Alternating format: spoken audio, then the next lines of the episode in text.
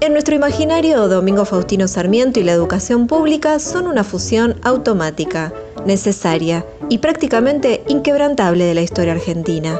Tal es así que el Día del Maestro se estableció el once de septiembre para homenajear al padre del aula en la fecha de su fallecimiento ocurrido en mil ochocientos ochenta y ocho.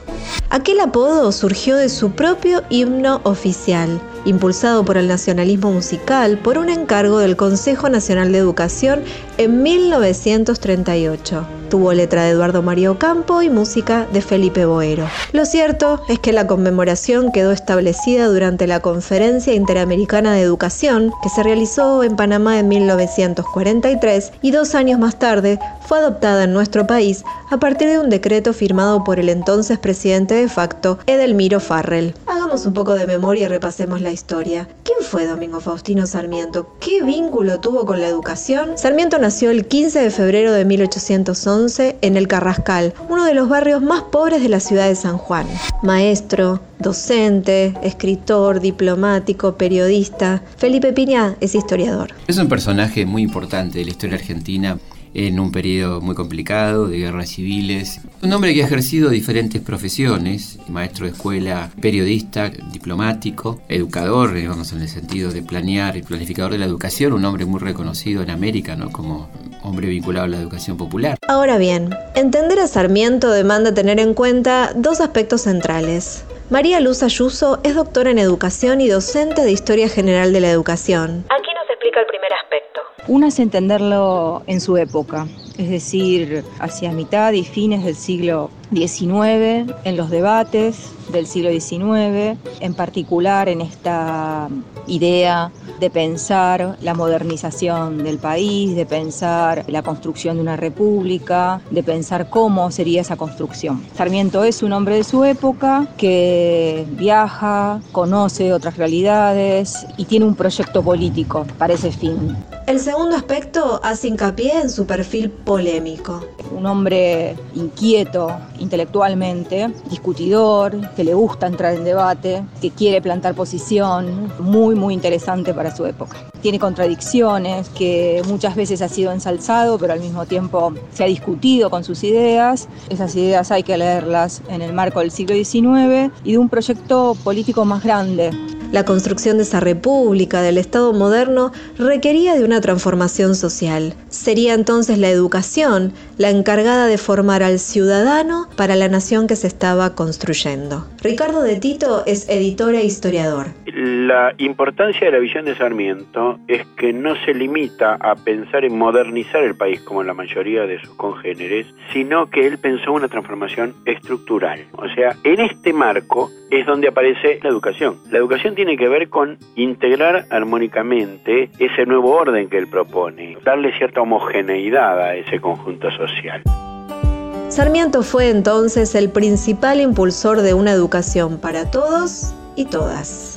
Una educación popular que está fuertemente arraigado con una idea democrática sobre la escuela. Todos pueden ser civilizados, hay una idea de un sujeto universal, es decir, la educación es para todos y todas en determinada edad, y si esa edad pasó y es un adulto analfabeto, también va a haber una escuela de adultos para alfabetizarlos e incorporarlos dentro de esa gran nación. Hasta aquel momento la educación era elitista, no incluía a todos. Tampoco a las mujeres en su totalidad, en tanto había una educación diferenciada para unas y otros. Conservaba aún restos de la educación colonial y Sarmiento buscaba borrar esos rastros porque entendía que no encajaban con su proyecto político. La concepción de educación que tiene Sarmiento es la construcción de un sujeto político, un sujeto vinculado con ese Estado que estaba construyéndose, es decir, la idea de la construcción de un ciudadano para esa república. Y en ese sentido es fuertemente revolucionario. Sin embargo, ese sujeto de Sarmiento es un sujeto ideal, ¿sí? No es el sujeto real de nuestras tierras. ¿Quiénes estaban en nuestras tierras? Los primeros inmigrantes, los indios y los gauchos. En ese proyecto universal de nación, Sarmiento excluía a los sujetos ideales de nuestras tierras y posaba su ideario en otro perfil de hombres que debían ser educados. Él estaba pensando en hombres vinculados a la industria, que podían venir al territorio e implantar esa industria que había modernizado otras tierras, ¿no? Por ejemplo, Inglaterra. No es exactamente el inmigrante que llega, pero sí es inmigrante para él, es sinónimo de civilización, del ferrocarril, de la industria, del orden, y ese es el sujeto para educarse. En ese proyecto político de Sarmiento, la escuela ocupaba un lugar central. Porque permite avanzar hacia la igualdad social. En esta escuela común, a través de esa educación popular, van a estar todos los niños y niñas de la República. Por eso tiene que ser una educación obligatoria, y como es una educación obligatoria, debe ser gratuita para que todos puedan acceder, pensando siempre en esa restricción del sujeto que, que dijimos antes, ¿no? De esa construcción de sujeto ideal. Pero la escuela es un elemento fundamental para la integración social, para avanzar en la igualdad y para construir esa república. ¿Por qué? Porque el sujeto que se forma en esa escuela es un sujeto para la república. Sarmiento pasó décadas dándole forma a su idea de educación pública para la Argentina y la fue llevando a la práctica desde los distintos puestos de poder que ocupó. Gobernador de la provincia de San Juan entre mil ochocientos sesenta y dos y mil ochocientos sesenta y cuatro, presidente de la Nación Argentina entre mil ochocientos sesenta y ocho y mil ochocientos setenta y cuatro, superintendente general de escuelas del Consejo Nacional de Educación entre mil ochocientos ochenta y mil ochocientos ochenta y seis. Recién, en mil ochocientos ochenta y cuatro, logró la sanción de su viejo proyecto de Ley de Educación Primaria Común, Obligatoria, Gratuita y Laica.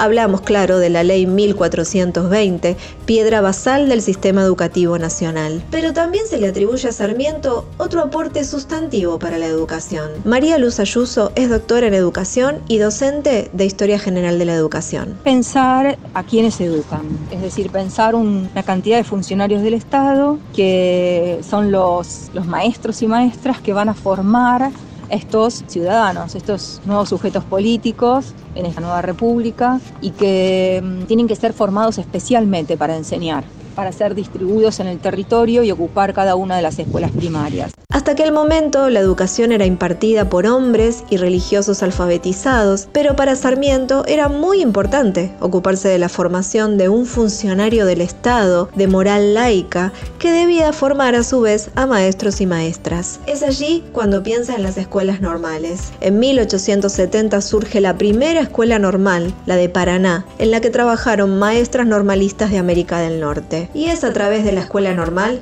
que puede pensarse el rol de la mujer. Sarmiento piensa en la mujer para incorporarse al mundo del trabajo como funcionarias del Estado a través de, de esta función de maestras, ¿no?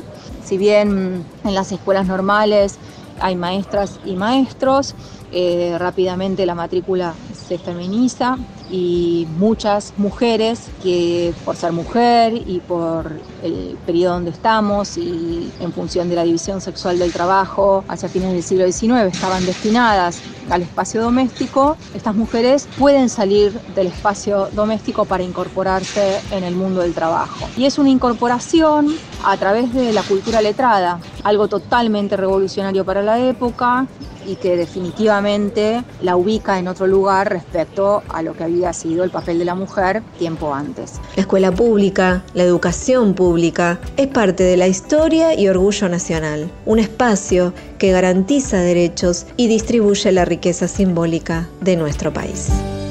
Contenidos y memoria histórica. Radio Nacional.